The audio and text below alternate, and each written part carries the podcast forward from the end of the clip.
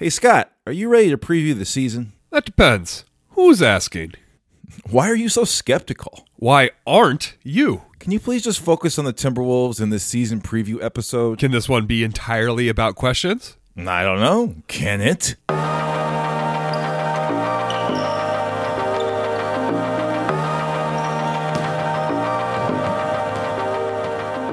Welcome to episode 165 of Wolves Cast, the season preview series, as we do every single year. A couple, a couple uh, episodes right before the season starts to prep you for uh, for the new year of Timberwolves basketball. Scott and I are back in the zone. We are doing it.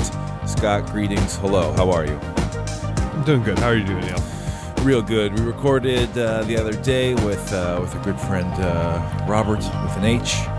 Everybody, we got that uh, that annual Jeopardy episode, so encourage you to go back and check out that one. There's no real order, Or don't. these. You can just skip it. Yeah, I mean, if you like games, if you like uh, if you like a little trivia, we recommend it. But if you like more talking basketball, th- this one's maybe more for you. I feel like it wasn't as good as the last three Jeopardy episodes, but still good.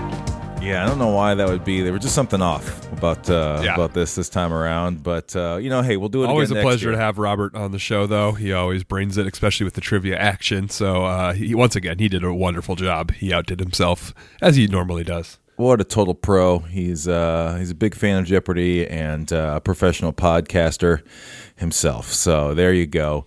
Shout out. We're to recording this in the middle of the afternoon, distance from each other, because I'm overcoming a cold. And even though we recorded in person yesterday, Neil's like, nah, I don't want you coming over here now. So, uh, trying to get the energy right, because normally we don't record in the middle of the afternoon, Neil. that's right. We have a daylight episode right now that's happening. But I Um, did uh, stay up late last night watching the replay of the Denver preseason game, so I'm definitely in the right mood. You know, I've got I've got Yes. my head on right because uh, that was a fun one. That was, yeah. It was uh, as we record this. Uh, yeah, we've uh, we've had two preseason games, and uh, there'll be Tonight is the Clippers one, I believe. yeah, yeah. So um, you know that's where we are. So uh, you know, I think we're talking mostly big picture stuff. So uh, you know, unless a catastrophic injury happens or something like that, uh, we should be Or something other catastrophic uh, thing that happens to our organization, probably self-inflicted. You know, you, with the Timberwolves, you never know what's going to go wrong, except that something probably will. But we'll try and get this out this week so that uh, you know we're not missing out on too much of That's the right. newly uh, terrible things that have befallen us. Uh, exactly. So um, on this type of show, we like to. It's it's it's our big question show. So Scott and I just jot down bunch of questions, as many as we can, and uh, we're just gonna we're just gonna run through a whole bunch of questions. We'll do uh, we'll do kind of like a main segment where we take our time a little bit more on the questions, and then then we'll do a lightning round.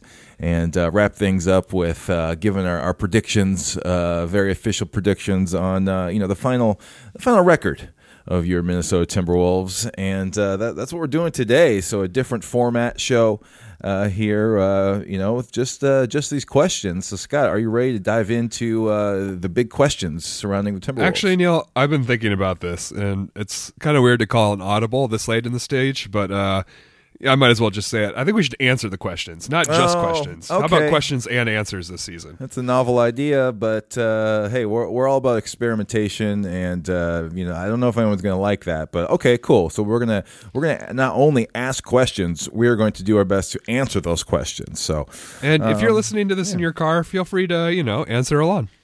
hey, you can do that. Just Say talk your answers out loud. Yes, speak them, speak them out. Uh, we will be listening during the show, and uh, we'll, we'll we'll call on you on the question question and answer uh, crowd participation segment uh, later on in the show.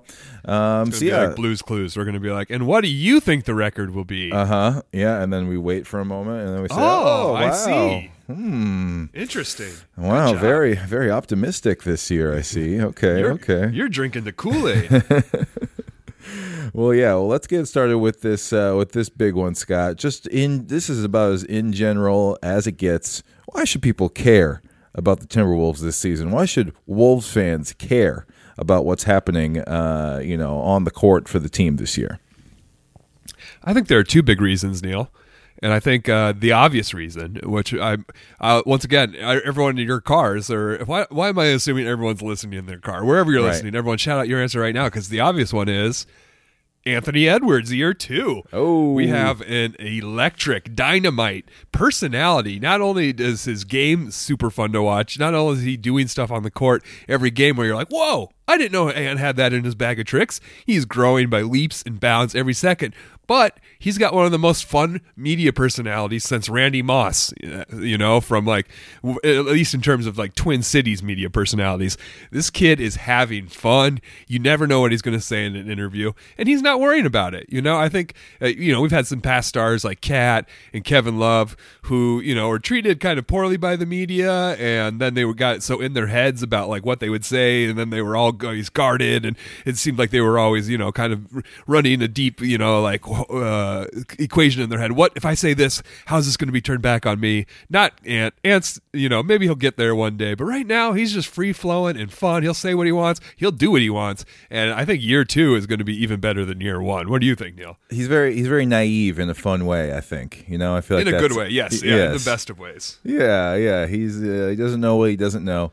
Uh, I guess. At the same time, And, maybe uh, he's not naive. Maybe he is the best at every sport ever, including swimming. You know, we, we haven't seen him do it. Yeah, he's just ahead of us. We just don't. We're the ones who are naive about his true abilities.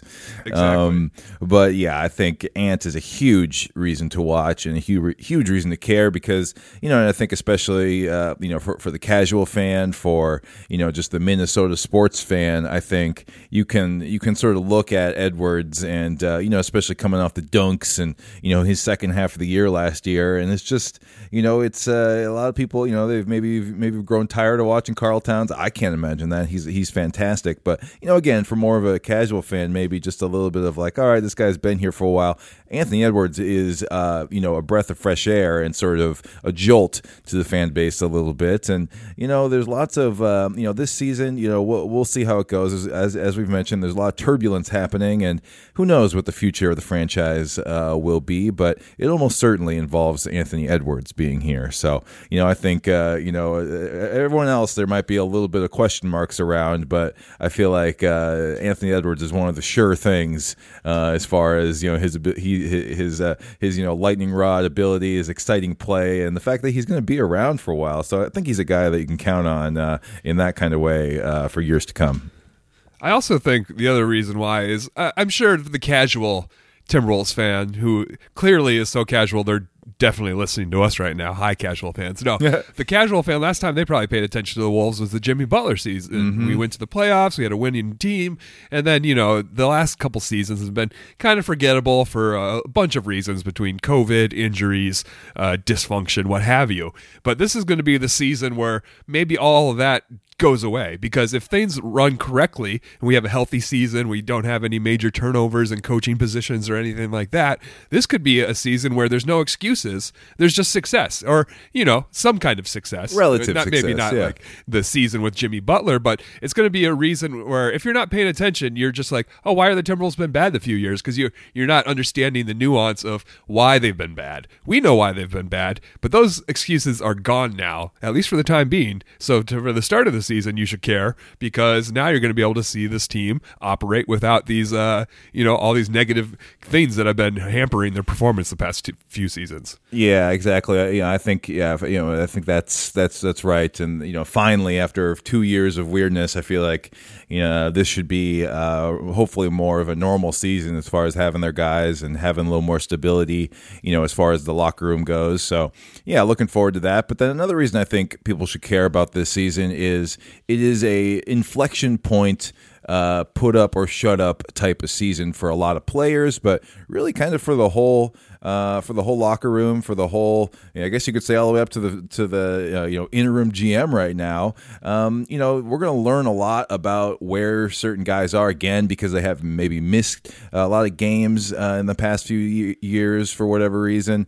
I feel like you know, hopefully, a lot of that goes away, and we're going to find out sort of, uh, you know, sort of, you know, is Towns ready to be, you know, that guy, uh, you know, who can lead his team to the playoffs, who can put up a, you know, a, a single-handedly, you know, lead an offense, an above-average offense himself, like that kind of stuff. And so I think we're going to get the answers to a lot of that. And you know, a lot's been made of like the dual track that the Wolves are on here, you know, with uh, you know, Karl Towns and and uh, you know, Russell Russell uh, D'Angelo Russell on one hand, and then you know the younger guys, uh, you know, Edwards and and uh, you know uh, McDaniels and stuff on the other side. So you know, I think uh, depending on how this year goes, you might see the team kind of go in one of those two directions, but they kind of have to see where they are here. So I think it's an interesting sort of tipping point type season uh, for the team, and that's why this year is going to be interesting as well, even if they're you know not contending or maybe not even in the top eight of the West. Sure, it could very well be.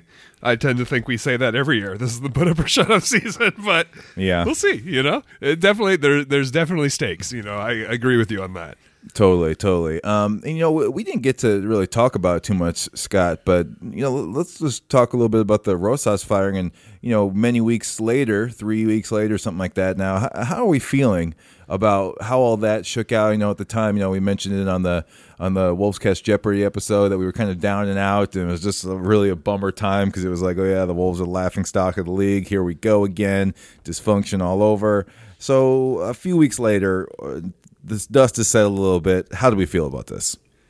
I uh, thought the situation reminded me a lot of a man named Garrison Keillor. Ever heard of him? uh, you know, I was I've worked at NPR. I don't necessarily have any inside knowledge or anything. This is just an outsider's perspective. Yeah. Uh, I no longer work there either. But anyways, but uh, it's an outsider's perspective. But my sense was that the things that got Garrison in trouble, like, weren't necessarily, you know, like earth shattering. They weren't like the same kind of like level of Me Too as a lot of other things that were happening at the time. Mm-hmm. Um, and I also th- and there there had been complaints about Garrison throughout his entire career, but the NPR only decided to act on them once they no longer wanted Garrison around. Back back when Garrison was the moneymaker and they really relied on Garrison, then you know what these things could be swept under the rug, or you know we find out it, the yeah. ownership knew about all these complaints and did nothing about them. But then when they already have kind of a reason to get Garrison out, they already have his replacement. They're ready to move on. Garrison's kind of dragging his feet out the door. He's not quite as ready to go. NPR is ready to get rid of him. Then this uh, thing happens, and they're like, oh. Well, this is why we have to get rid of them it's not really the reason why. You were wanting him gone. You just finally had the excuse to do it. And I think that's what happened with Rosas too, because I don't think he was fired because of the extramarital affair. I think they wanted him out, and the extramarital affair was the cover that they could use to get him out, you know? Yeah, that makes a lot of sense uh, in hindsight here of like, yeah, that was the, oh, great. Like, now we we have a sort of thing we could you know and they didn't come out and point to it necessarily but they knew that it would be in the media and they knew that you know all the fans would hear about this stuff. So um, yeah that makes a lot of sense. Is like it's the only thing that justifies the timing. Yeah you know? exactly because exactly. otherwise you don't do it five days before media day. You don't do it after rosas has had the whole offseason to put his imprint on the team you know? Yeah so i think that you know they they used it for the timing at least yeah, exactly. And I think you know, I think it's just frustrating because of all the you know, just there's just been so much talk of you know a, a, brand new you know restart and you know family and keeping everybody together and you know we're all in this together type of stuff, and then you know to just move on from him so quickly, it seemed you know, it seemed, you know, premature and all this, but then you get all the reporting coming out of all the drama behind the scenes and how he didn't treat people the greatest. And he was, you know, he was, in, he had his fingers in every single portion of the franchise and he was, you know, omnipresent in sort of like a negative way.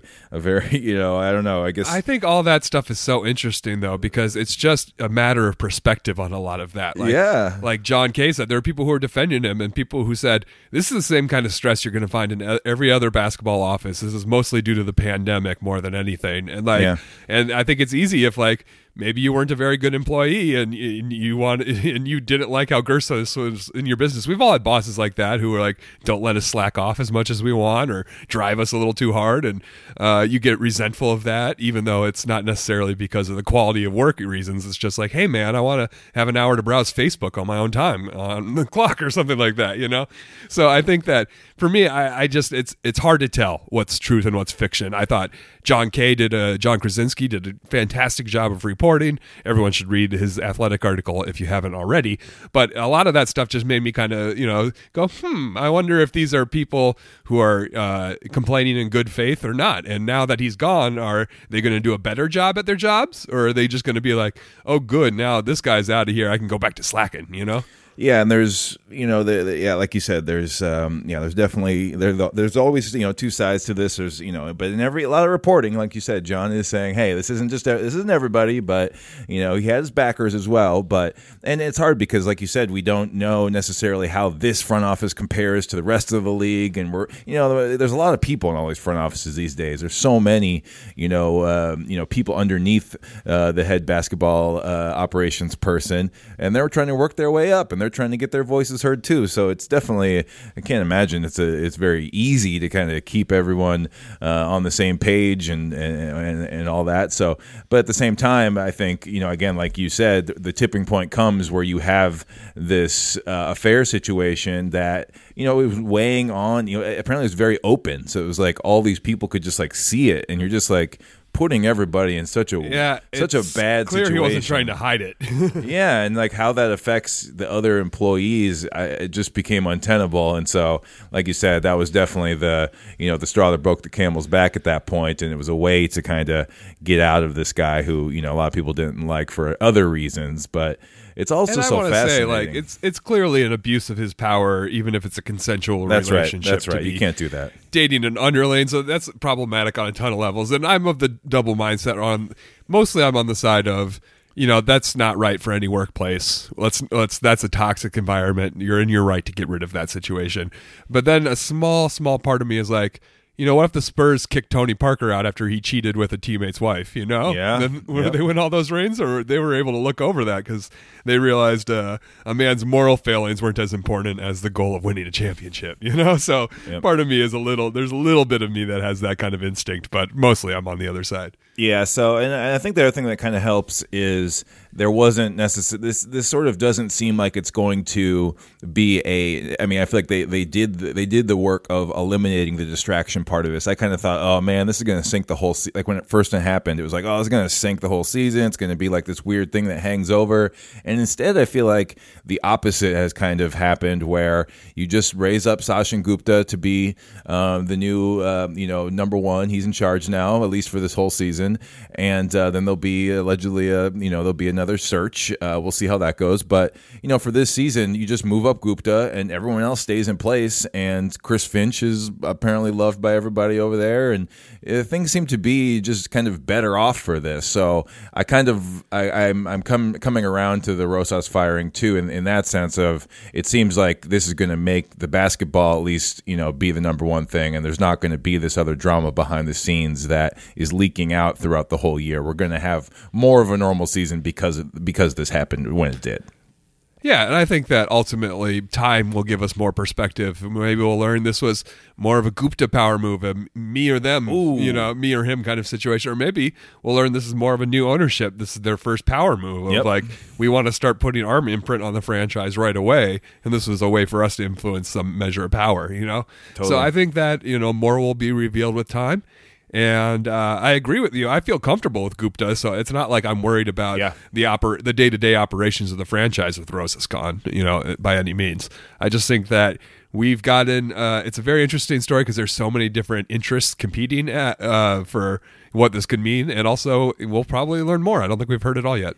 Yeah, that's right. Well, now uh, we'll wait till that happens to talk more about it. But uh, let's uh, let's keep it going. Uh, back to the basketball court here, Scott, with our questions. Uh, how will the rotation shake out? Like we mentioned, we're just two two games in here, and I think that's what they're using the preseason for is to figure out uh, you know mixing and matching where these guys work. But uh, I don't know. What do you see as kind of the starting, the optimal starting five? And I don't know who who who else kind of rounds out the rotation for you because most teams don't play. You know, this team is a little deeper than than in past years maybe, but most teams try and keep their rotation around you know nine, ten guys, maybe eleven. So um, I don't know. Where where do you see that going? Well, let's just put some names on the table real quick because I was watching the Denver game, so I'll just go off what I remember from that. Our starting lineup was, I think, uh, D'Angelo Russell, Anthony Edwards, KAT. Any starting lineup is going to have those three guys in it. D'Angelo right. Russell, KAT, and Anthony Edwards. They're going to make the starting lineup. Right. And then yesterday, I believe it was uh, Jaden McDaniels, and I don't think Jo was in the start. It was Vando, Man- yeah, Vando, yeah. Vando yeah. and Jaden. Okogie started the first game. Yeah, Um, and then so that means coming off the bench, your your your second line is Beverley, Okogie, um, Naz Reid, Beasley. Beasley, and Taurean Prince, Yeah.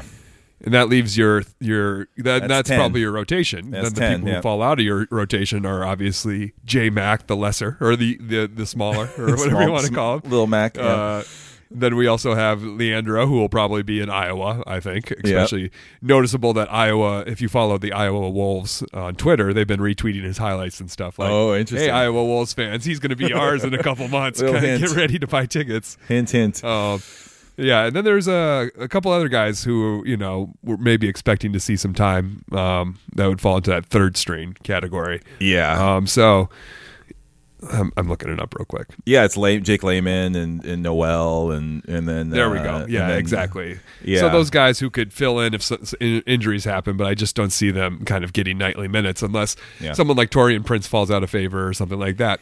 But I thought the interesting thing about the Denver lineup with the backup guards with uh, the Beasley, Okogie, uh, Beverley.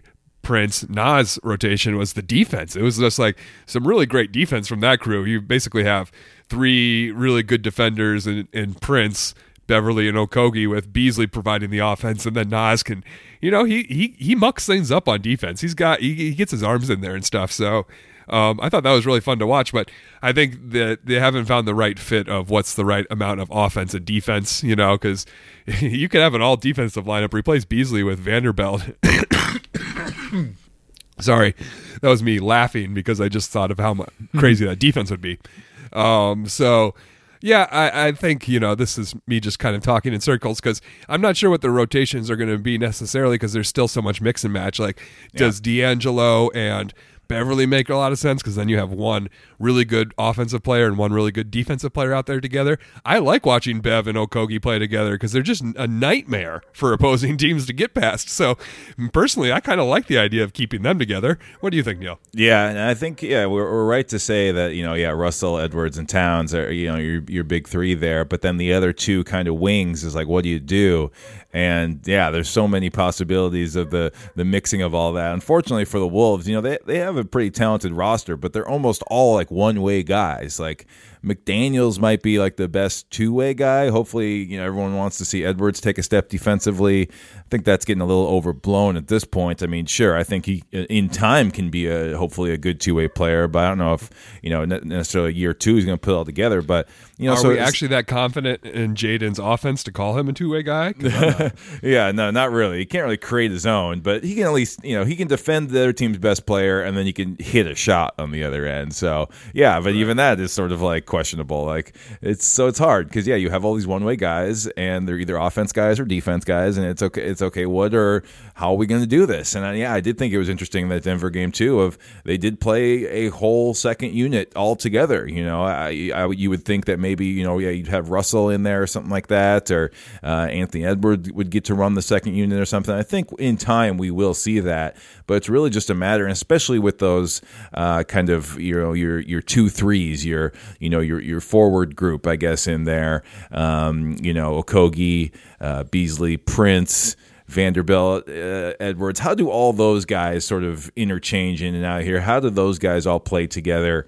Um, but yeah, I mean, it was great to see all those, the swarming defense and all those guys. But yeah, you wonder then where the scoring is coming from in that situation. I guess you just need Beasley to to light it up. I don't know. He's he's not really as much of a creator as you'd want. I mean, he can he can knock down the shot. We know that, but I don't know if he can run an entire off- offense or Right. whatever single handedly. Something that lineup has been giving us in the preseason and remains to be seen once the intensity ratchets up in the regular season. But they're creating offense out of their defense. They're to creating so many turnovers. They're Yeah. transitioning into that into transition offense. And so, yeah, Jo can get to the rim when he's you know got one man to beat because he's streaking up the floor because Beverley Yeah. just got a steal. You know, so um, I think that would be an idea for how to create some offense. But you're right, there is no real half court offense with that backup lineup that you just mentioned. Yeah, and I think with Russell and Beverley, I think those are really two nice pieces though because those guys can both play off the ball. They both have played off the ball in their in their careers. So you know you can kind of mix and match that way depending on the matchup, depending on who's got it going. And then I think J Mac can even be a part of that. To me, he's the eleventh eleventh man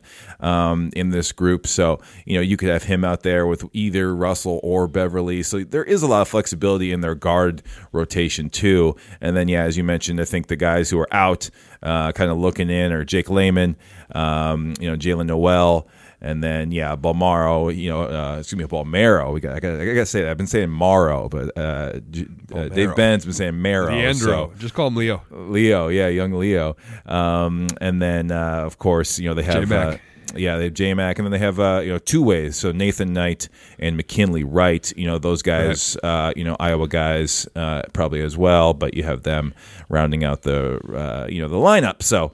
That's uh, that's kind of what we think about uh, those those pieces, yeah. And I just think it's exciting because there's so many different mix and match options. It Yeah. might take like 20 games, but Yeah. once Finch finds the options that really work together and, and, you know and synergize well, I think we'll be like, oh yeah, of course Beasley makes sense being out there with D'Lo and KAT and not being out there. You know, we'll figure Yeah. it out. And I think that you know that'll be some of the fun of the early part of the season is watching the chemistry between different lineups and figuring out what works. Okay, so we have we've established that there's lots of one way guys on this team, including lots of guys who are one way on defense. Um, but the team has been awful at defense for many many years, and uh, you know a lot of that comes down to you know their best players not being very good at defense. Uh, you know both Karl Towns and and D'Angelo Russell have struggled on that end of the floor for their entire careers. So you know they're going to be playing big minutes, and uh, you know while you do have these backups who can really get down and dig in, ultimately if you want to be a good defense, your best players need to be able to play good defense. So uh, I think that's one of the big questions for this year. So I don't know what, what are we thinking on how good the defense can be? Is, is is it possible to be out of the bottom ten somehow this season, Scott? Oh, probably not. I was going to say maybe like twentieth, not 20th. out of the bottom. Or yeah, I Yeah. guess twentieth would be out of the bottom ten. yeah, I suppose. Yeah, barely. twentieth, Just nineteenth. That's like that seems like the ceiling, like the absolute ceiling. right.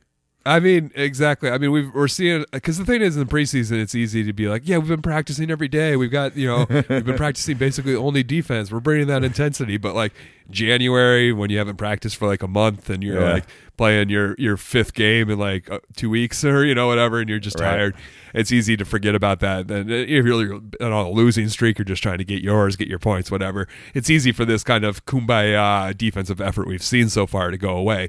But I've been very encouraged from the two preseason games. There's just been an intensity on that end of the floor that we haven't seen. And I think some of that is really having a lineup of defensive guys like we didn't have last year. Um, just like I said, that lineup with Pat Beverley, uh, Josh Okogie, Taurean Prince, Naz, and Beasley. And obviously, Beasley's not a defender by any stretch of the imagination. But, you know, like I said, put Vanderbilt, put Jaden McDaniels in there, and you have some guys who are going out there and making their money on their defensive effort, and they know that's what they're supposed to bring. And so I find that encouraging. Obviously, uh, can you make it work with those guys who can't score at all to kind of keep the people afloat? But just having that many people dedicated to defense as like their calling card, I think is an encouraging sign and also a sign that we're going to be taking that uh, a lot more seriously this year, that it really will be a point of emphasis. Where it kind of seems like the idea is like, let's focus all on defense and just assume the offense is going to come together because we have some really transcendent offensive uh, talent on our team. Yeah, yeah, that's the right. I think that's the the mentality right now. Coming out of training camp, coming out of the preseason, it's like, yeah, the offense will figure itself out. We need to really address the defensive issues. And the problem is, they're probably going to be like, if not the smallest team, like one of the smallest teams in the league. You know, Karl Anthony Towns is your biggest player, and he's like a small center. Uh, Naz Reid is is like the next biggest guy, and you know, as, as a backup, and so they they kind of don't have they don't have this big bruising dude out there, and you know, I guess in a way that's kind of where the league is going. But on the other hand, like rebounding is the final part of defense, like. Defense is not just blocking shots and getting steals and you know rotating. You have to finish with a rebound, and I'm worried about where that is going to be coming from, and so you could see this team getting smashed on the, you know, on the glass, you know, with their opposition getting lots of putbacks and stuff like that, and and so I don't know. I think uh, it's going to be tough sledding no matter who they put out there. But yeah, I guess you just have to hope that that small that small ball stuff can can really um, you know be fruitful on the other end, and you can outscore teams. But it, it, will just be something to watch of sort of you know especially with Finch like being known as an offensive coach and that kind of stuff. It is really interesting that the the talk is all about defense and trying to get that going, and so it's it's just gonna be a fascinating thing to watch this year because yeah, no one thinks they're going to be a good defensive team. It's just sort of like can you approach average? Can you get out of that cellar of the bottom five, bottom ten? And um, you know that would go a long way towards you know this team being you know somewhat respectable this year. So it'll just be interesting to see, like you said, how they put together these combinations to cover up for other people's defensive uh, issues in order to just like have something resembling uh, you know a competent defense out there this year. Yeah, I think you've really hit the nail on the head. That's another question we had further in the doc, but we might just talk about it now. Is just like, will this team rebound? Because you're right, that is such a huge huge problem for this team because it used to be a couple seasons back. The joke I would always say is uh, Neil, we're not going to win any games where the opposing team makes as many three pointers as we take, which was something that used to happen to the Timberwolves all the yeah. time. We would take like 13 and the opposing team would make like 15, you know? Right. And uh, thankfully we're not there anymore. But the the stat last season was just like if the other team beats us by more than 10 rebounds, if the, the rebound differential is like double digits, we just pretty much automatically lose those games. And so the question is, yeah, how do we how do we not have that be a, another issue? I mean, you could have guys all dedicated to crashing the boards hard. We've seen Ant and Vanderbilt really make that an emphasis in preseason, I feel like so far, but they're just still undersized. And you're to get one big guy on the other team. And, and like I just saw, like, no, Jokic even was just bullying us on the board. So that's uh, probably my biggest fear right now. That's a great thing you brought up, Neil, because the rebounding is definitely going to be our Achilles heel. Yeah, rebounding last year for the Wolves, they were, uh, you know, in rebound percentage they were 25th in the league. So, yep, they were down there last year with a small team, and we'll see how that goes this year with uh, adding really any other size. So that'll be interesting. Um, ben Simmons, guys, we talk about Ben Simmons, or is it just sort of too too? Uh, is it too overdone? Will the will the I team we trade? Just, for... I say we don't talk about it because okay, one, there's reports coming out today. Rich yeah. Paul and Daryl Morey are working to bring him into camp. Looks like he will be in camp. So like every single day there are new reports. So by the time this podcast is uploaded to canishoopus.com, what a wonderful site. Oh yeah, uh, it, it'll be different already. And I just think that there will. There's no news until there's news. I don't think we will. Um, I think one of the rumors I heard was they the most recent ask from Portland was C.J. McCollum, three future firsts and three future first pick swaps. I think that if there was a trade to be done, it would be done by now. And I just don't think uh, something needs to change before anything happens. So I, yeah. I don't see any point of wasting our time talking about it further. I think it's not going to happen anytime soon. I think like people are like watching the Twitter as if it's going to break any moment. Like, and it's been going on for weeks. And it's like I think both these te- both the parties involved here are going to be involved in this staring contest for a long time. yep. So I mean, may it, will it happen someday? Maybe, but I don't think it's going to happen before the season starts. Okay. Well, well, piggybacking off that, then you know, in a hypothetical trade for Ben Simmons or anybody else, maybe the trade deadline or something like that, who is most likely to be moved on this roster? Who is like a who's a somebody who you know might be uh, you know might be in just basically any trade you can think of? Like this person's in it. Like who, who's most likely to be moved? Uh, I mean, I could cop out and just say Taurean Prince because his salary matches really well. You know, like yeah, any kind of true. trade, we'd have to move salary if we're not moving like D'Lo or something. That would probably be it. But I think like. Uh, and you know maybe that's one of the, the, sticking points is that Jaden had such a great rookie season, but at the same time he's one of the biggest question marks I have coming into the season. How much of that rookie season was legit? How much can he repl- replicate now that he's not a surprise to other teams? Now that he'll be on the scouting report and stuff, I I kind of am worried that he'll have a big regression type season. And if that happens, then he's no longer the kind of guy that is going to be included in any deal because they potentially have a future star who is making 28th pick money for the next several years. But I'm guessing Jaden would still be my answer right now, just because he still has that reputation from his rookie season. If something's going to happen right now, I feel like Jaden would have to be included. Yeah, and it seems like if the Wolves are going to make a deal this season, it will likely be to uh, you know get uh, get more talent on this roster, whether it's Ben Simmons or you know someone else. I, I doubt they would like trade a more of a veteran guy for like youth. So yeah, it seems in and in those deals, typically the team who's moving on from the veteran, you know, better player, they're getting younger. They may be rebuilding. They want picks or they want younger players. So it, it is wise to yeah pick a you know younger dude who's not your absolute prize possession in Anthony Edwards. So um, you know, I don't think many people want to see Jaden McDaniels leave this team, but you know, I think in order to get a bigger deal done for a higher caliber player, you got you got to give something up too to get something, as they say. So I think that's a wise one. And then I think Malik Beasley. I mean, he's been you know rumored in all these as well. You know, a lot because uh, his salary again for salary matching issues or uh, situations. You know, he's making nearly fifteen million dollars. So you know he's going to be in that range, and you know he's a quality player. Every team needs shooting. Like he can basically fit on just about every team in the league. So I think he makes a lot of sense, just because whether you're uh, you know more of a playoff team or whether you're um, an up and coming team, maybe you know you could see them being like, oh yeah, we'll take the shooting of Malik Beasley, and he kind of proved it last year. You know, he, did, he only played like 35 games, but you know shot nearly 40 percent on a huge volume. Um, so I, I think he kind of proved his his worth on that salary slot too. So it's not like he's like bad money or anything. So I think those two for sure are the are the main uh, culprits for uh, if there's going to be a deal. Uh, one or both those guys are going to be in it. Yeah, it feels like Beasley needs to play himself into shape a little bit first, but I agree. yeah, totally. Um, well, uh, let's see. Wh- which one? Which one you want to? Which one you want to take next, Scott? Why don't you pick one here from our uh, group of questions? Well, I mean, this one is what I was just kind of talking about. Who's gonna uh, regress from last season, who's going to yeah. really surprise us, you know, jump forward. And like I said, I, my answer is going to be Jaden McDaniels. I, I'm worried that you know he was just a little too good to be true last season. Like, do we really believe this stick figure Gumby like uh, body type is really shutting down a bunch of the other team's best scorers and still like hitting a good percentage of his spot up threes and stuff? Um, I'm excited about Jaden's development. I, I, think that he's still going to be a good long term piece for this team, but there's just something in my gut that says Jaden's going to take a step back this season, and that's going to be tough to watch.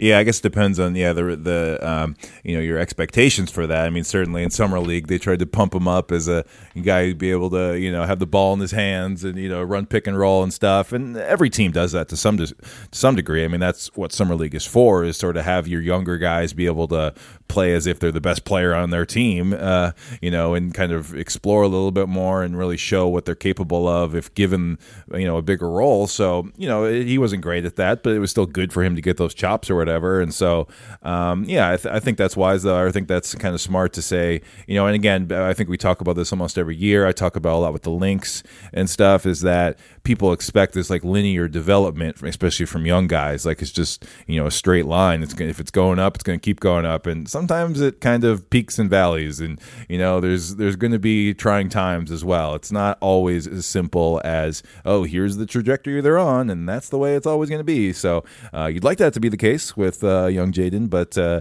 you know there's going to be some issues and team teams are you know he's now on the radar. You know we like to talk about that a lot too. He's on the scouting report. You know watch out for this. You got to cover him in the corners like you know he's going to come down on you in this way and, and try and rip the steal like you know people are going to know about him now that he's playing bigger minutes. So um, I could definitely see him kind of having a a little bit worse of a year just because he's not going to take people by surprise quite as much.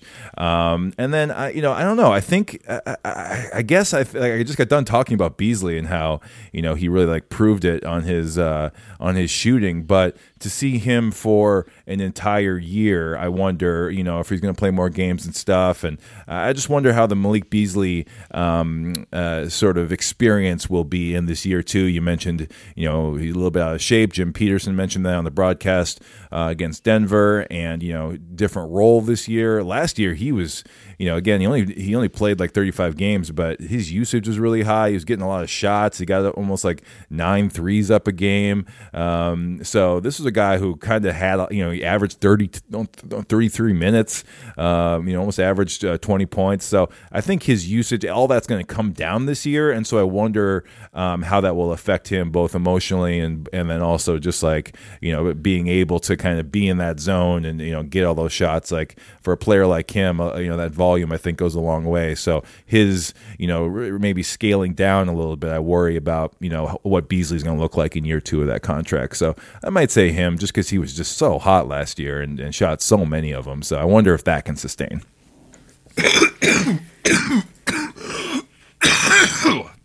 I waited until you got done talking to do that. nice.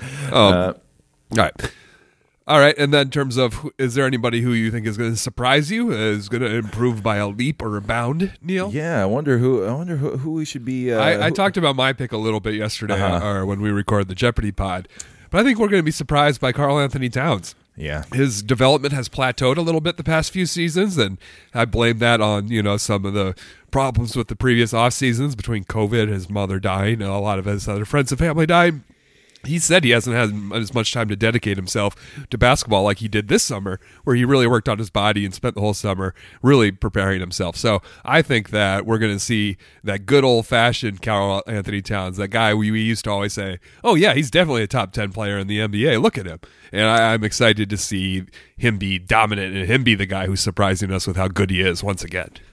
Yeah, that's a that's a great call, and I think yeah everything's lining up for Towns to have a big year, and I think it's smart to to peg him as someone who's going to you know hopefully you know re- regain his status in the league um, as one of the best big men, one of the best scoring um, players in the league. Uh, period. Um, so that's a good one, and, and you know what I I might take uh, I might take the other uh, top paid player on this team with D'Angelo Russell. I think they're both in this boat of last year was a wreck um, and they both have a lot to prove. And I think, um, you know, I think it's, you know, Towns more than Russell is pretty proud, and they're both going to want to show their status in the league, and they're both, um, you know, I think in a good place to do that. I feel like they've had an off season to rest and recover and work out and get better, and also their team is better. And I feel like they both really like, especially D'Angelo. You know, we know he had issues with Ryan Saunders, but I think he's, uh, by all accounts, really happy with Chris Finch, and I think the two of them are going to work together really well. I liked how Finch used Russell off ball um, the second half of last season. So you know, I don't love Russell. Obviously, he's overpaid, and I you know I, I hate his apathy on the defensive end. But I, think we might get a little bit more of Russell on defense this year, and I think he's going to be used in really smart ways to um, you know really uh, you know accentuate his passing and his shooting and kind of cover up some of those other things he doesn't do quite as well, like get to the hoop, get fouled, um, you know, and defend. So I'm I'm looking I'm looking at Russell also to take a step forward, and I guess that's the recipe for the Wolves like being as good as they can possibly be is like. Towns and Russell just have great years, so um, uh, wishful thinking there for sure. But I think both these guys, you can make an argument for why, like especially like emotionally, like where it's been the last like two years, like they need to come back and, and have strong years, like for their standing in in the league, uh, let alone like the, just making their team better this year. Absolutely.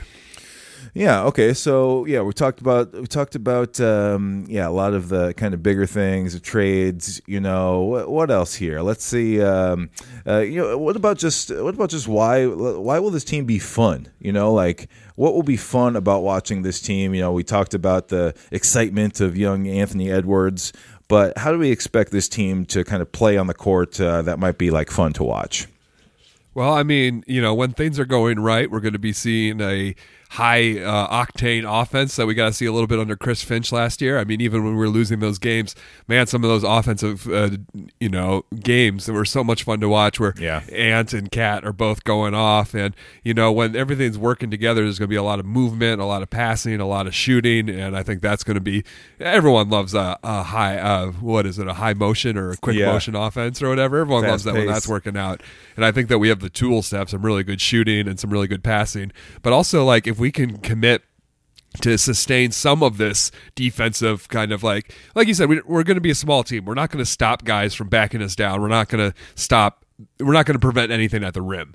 But if we have guys who are trying to jump into passing lanes, get strips, maybe get, you know, like five, ten steals a game as a team, you know, that kind of action where we're all just about, uh, you know, what is it when you're, they, deflections and stuff that Uh-huh. the coaches uh, measure, you know, like we're going to have a lot of deflections, a lot of that kind of stuff where off defense is turning into offense. That's going to be a lot of transition.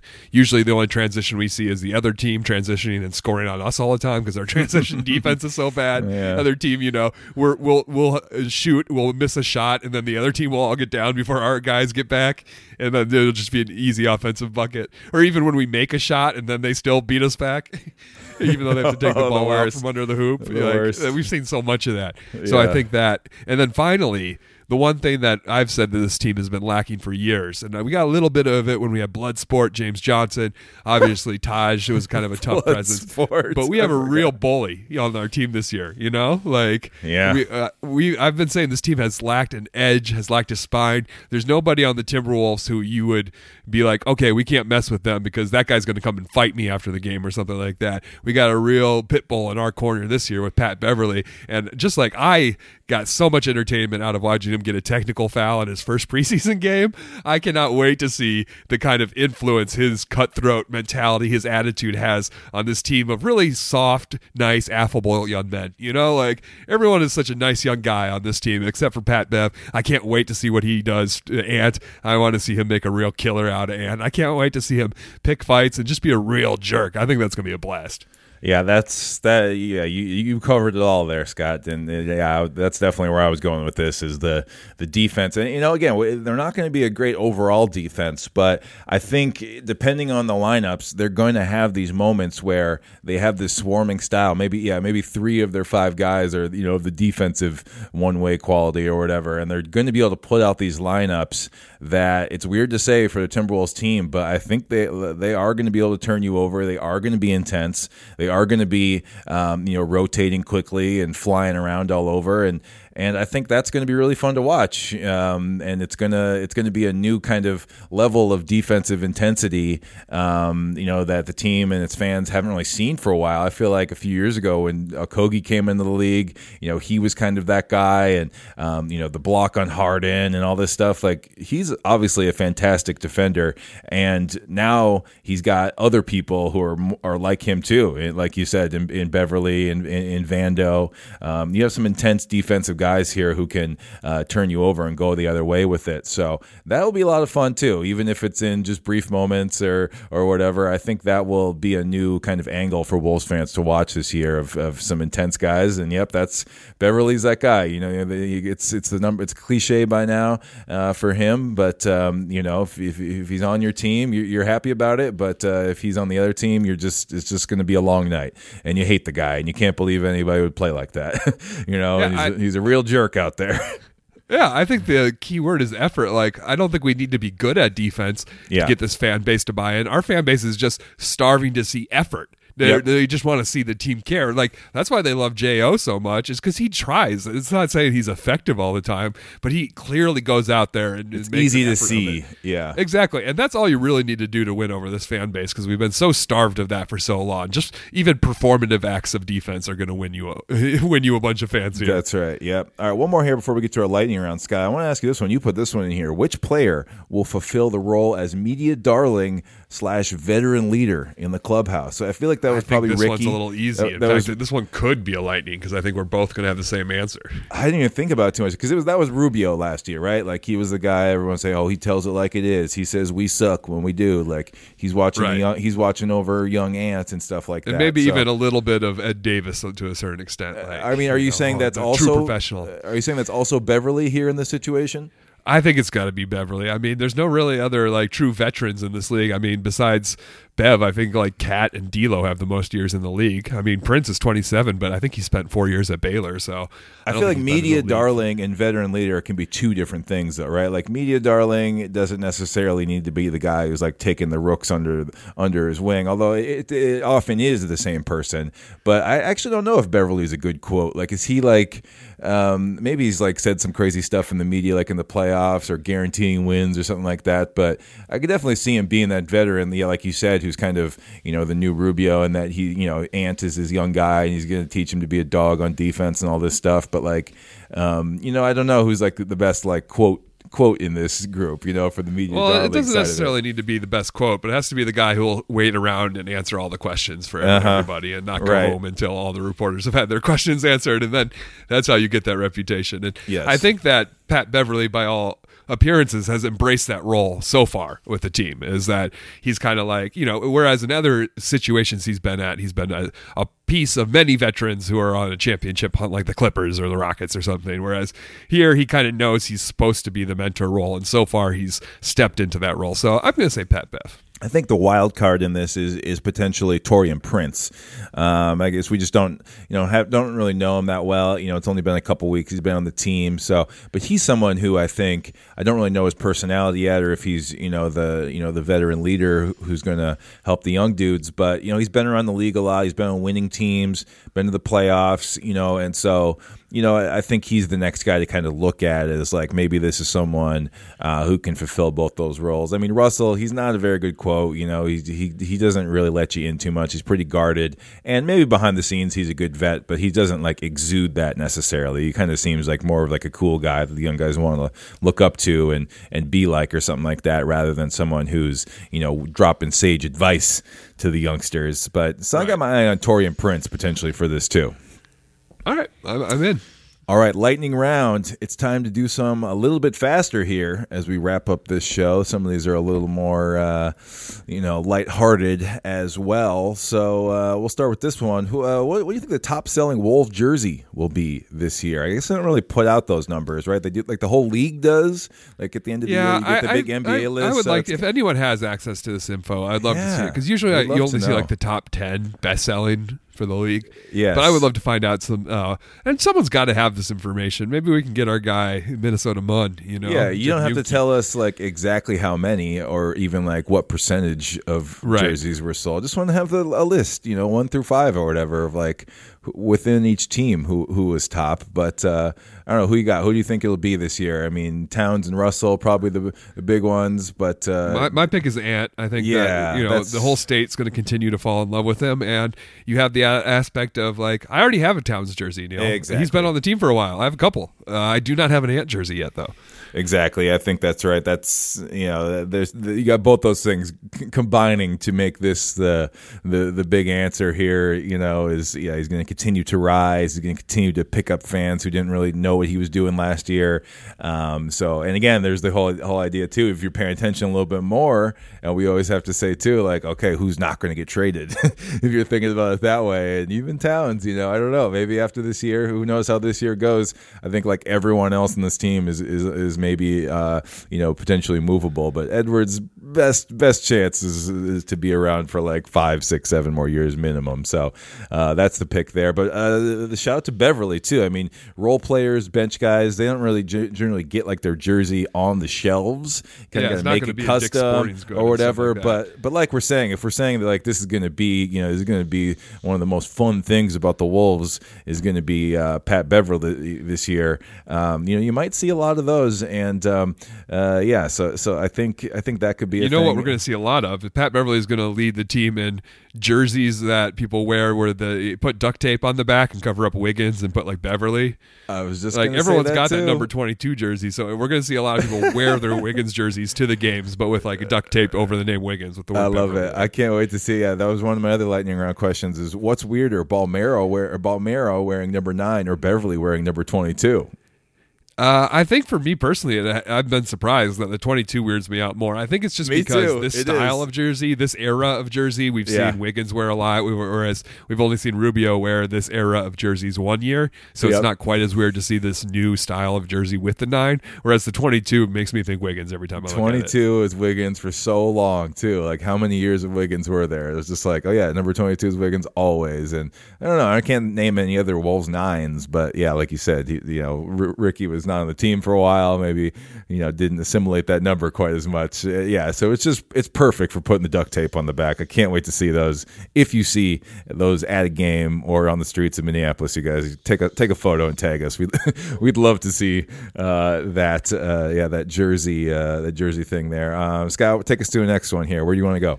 All right, Neil. Uh, which player is most likely to participate in an NBA All Star Saturday night competition? I mean, the fans want Ant in the dunk contest. That is that is probably uh, you know the one that most people hope to happen. So, especially after his big dunks, his big in-game dunks last year, that feels very likely. But I don't know. I don't know if he's that type of guy. I mean, and I've never seen him like do like an actual like dunk contest kind of dunk. He's more of an in-game dunker, uh, less of a breakaway, you know, put it through my legs type of guy.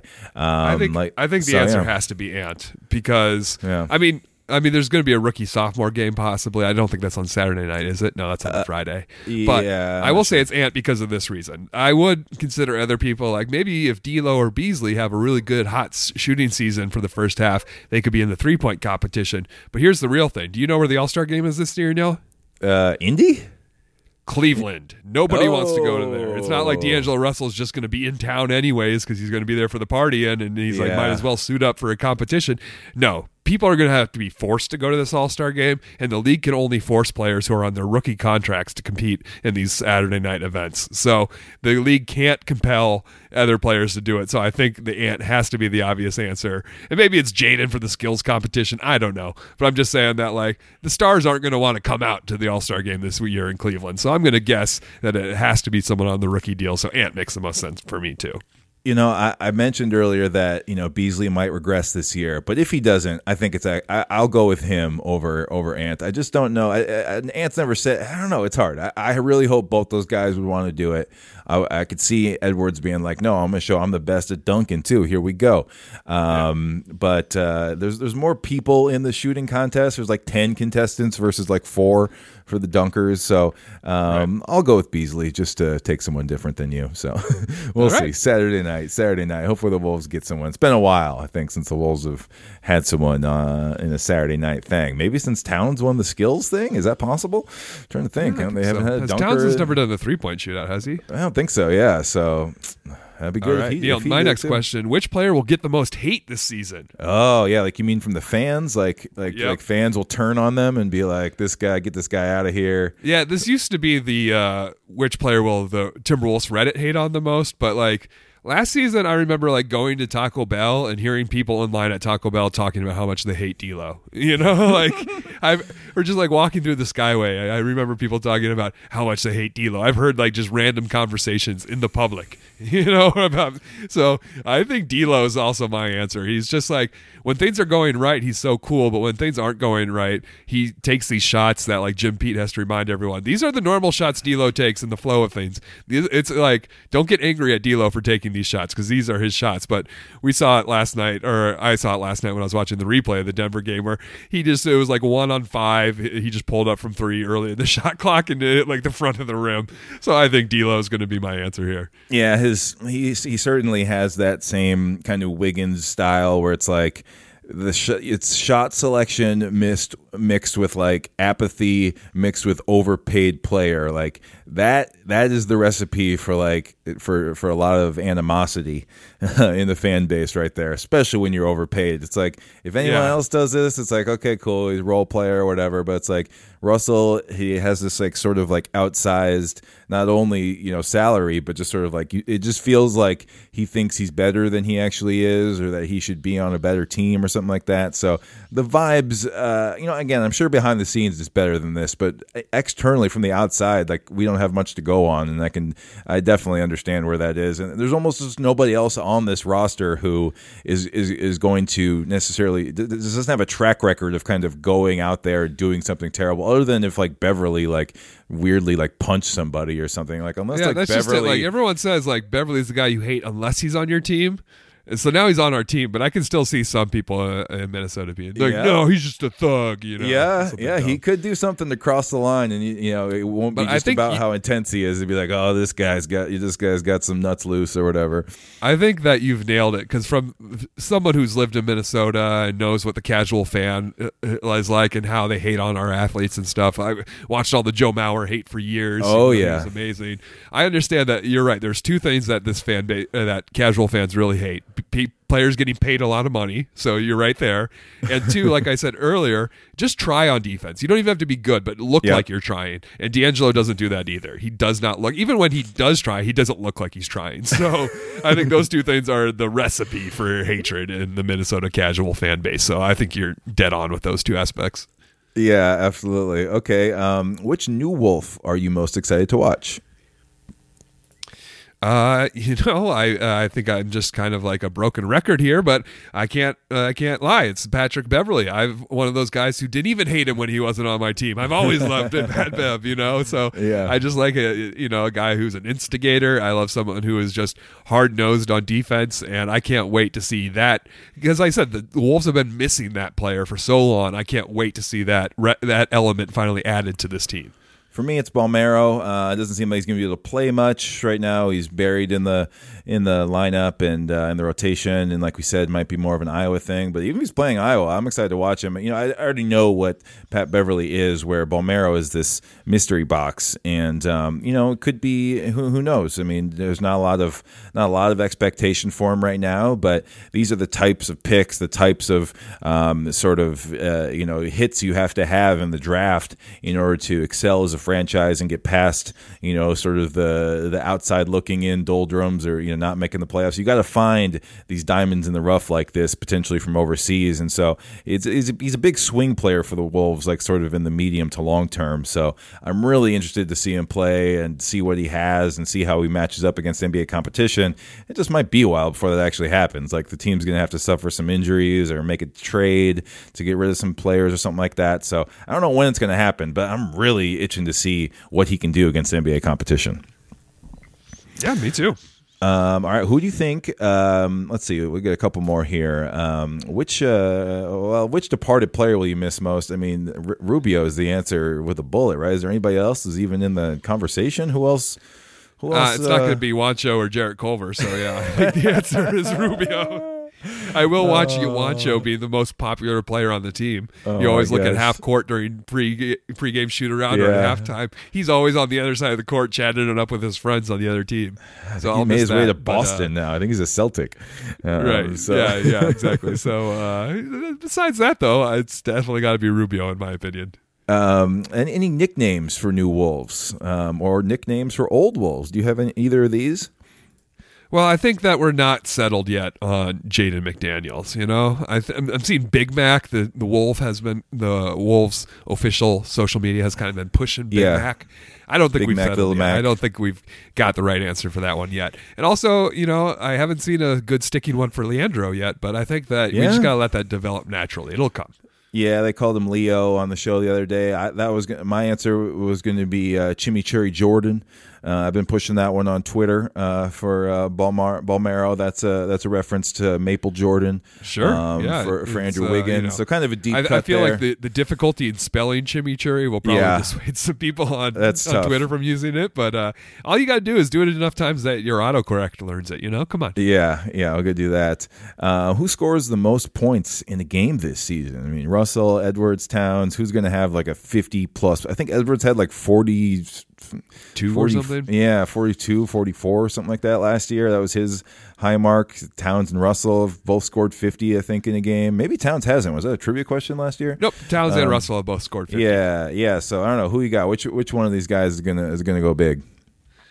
Biggest. It's a great question, just because we've seen a little bit, just a hint of restraint from KAT so far, or not KAT from Ant in the preseason, kind Yeah. of focusing on defense, getting other guys set up. So I don't know if he's got that rookie hunger he had last season, where it was just like, I'm Well, going to keep shooting and- until the buzzer sounds. And if, But- like we're saying, if everyone's healthy, like he's going to have a lesser role. Like he's not going to be the only guy out there this year. You know, his his usage is definitely going to be down uh, this year. But we're only talking about one game, so maybe it's a game where one of the other stars misses, or you know, I don't know, maybe it's injuries or whatever it is. Like it just takes one game. So I who's think like, I think Ant will score the highest of any Timberwolves this year, and it'll come in a game against the Charlotte Hornets. I, I think he's the answer too because Russell, like, yeah, he can get hot, and hit eight threes.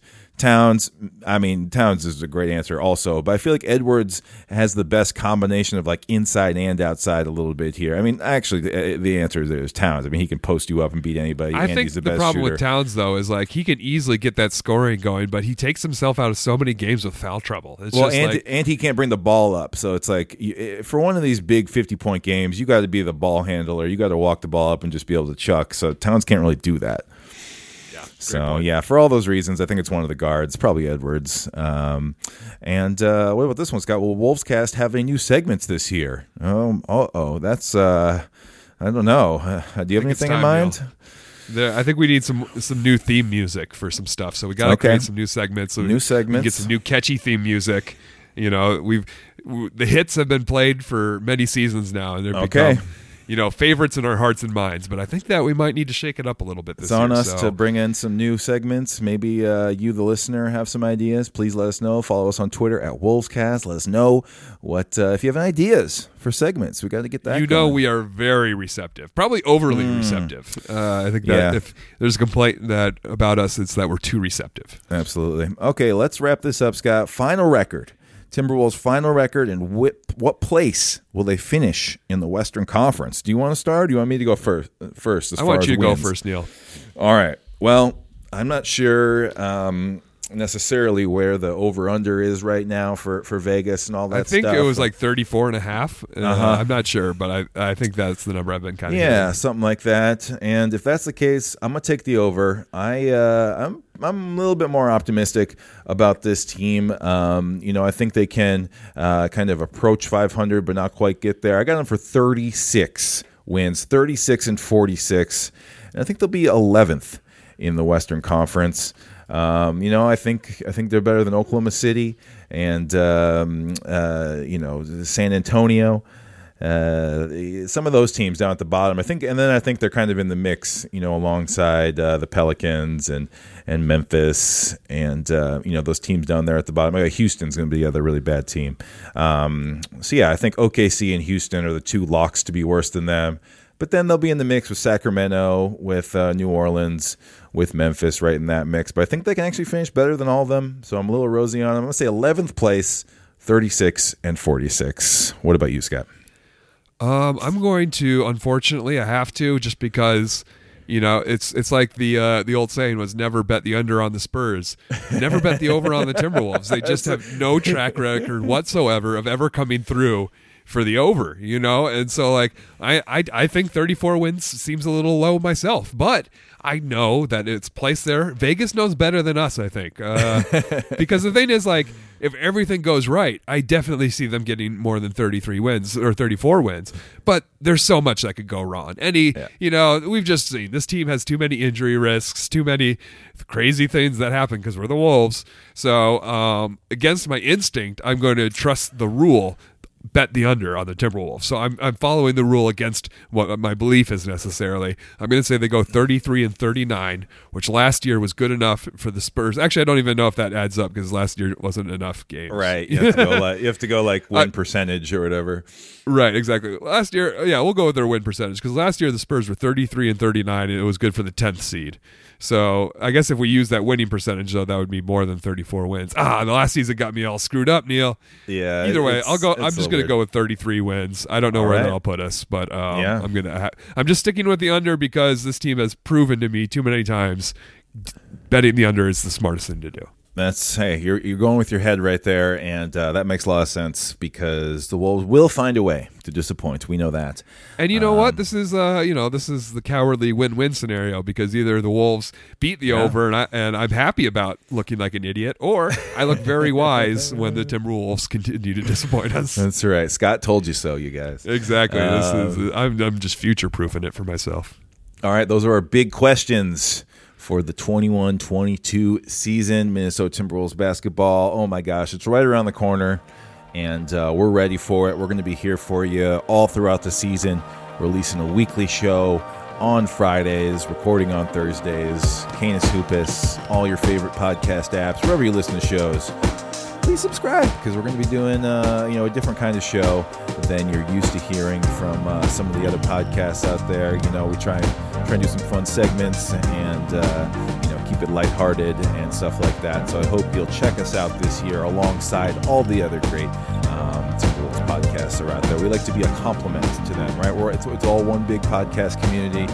We're not trying to shoot anybody else down. We're just saying, hey, put us in your rotation alongside them. That would mean a lot. All right, fans, here's some quick ones you just shout out the answer to in your car real quick. Who will play more minutes this year, Layman or Bolmaro? Shout it out in your car. Will Patrick Beverley be top 10 in the league in technical fouls again? Who will foul out year. the most games this season? Who? What's the over/under on the team three-point percentage? These are all things that you could shout out in your car right now. All right, thanks for listening. Bye, everybody.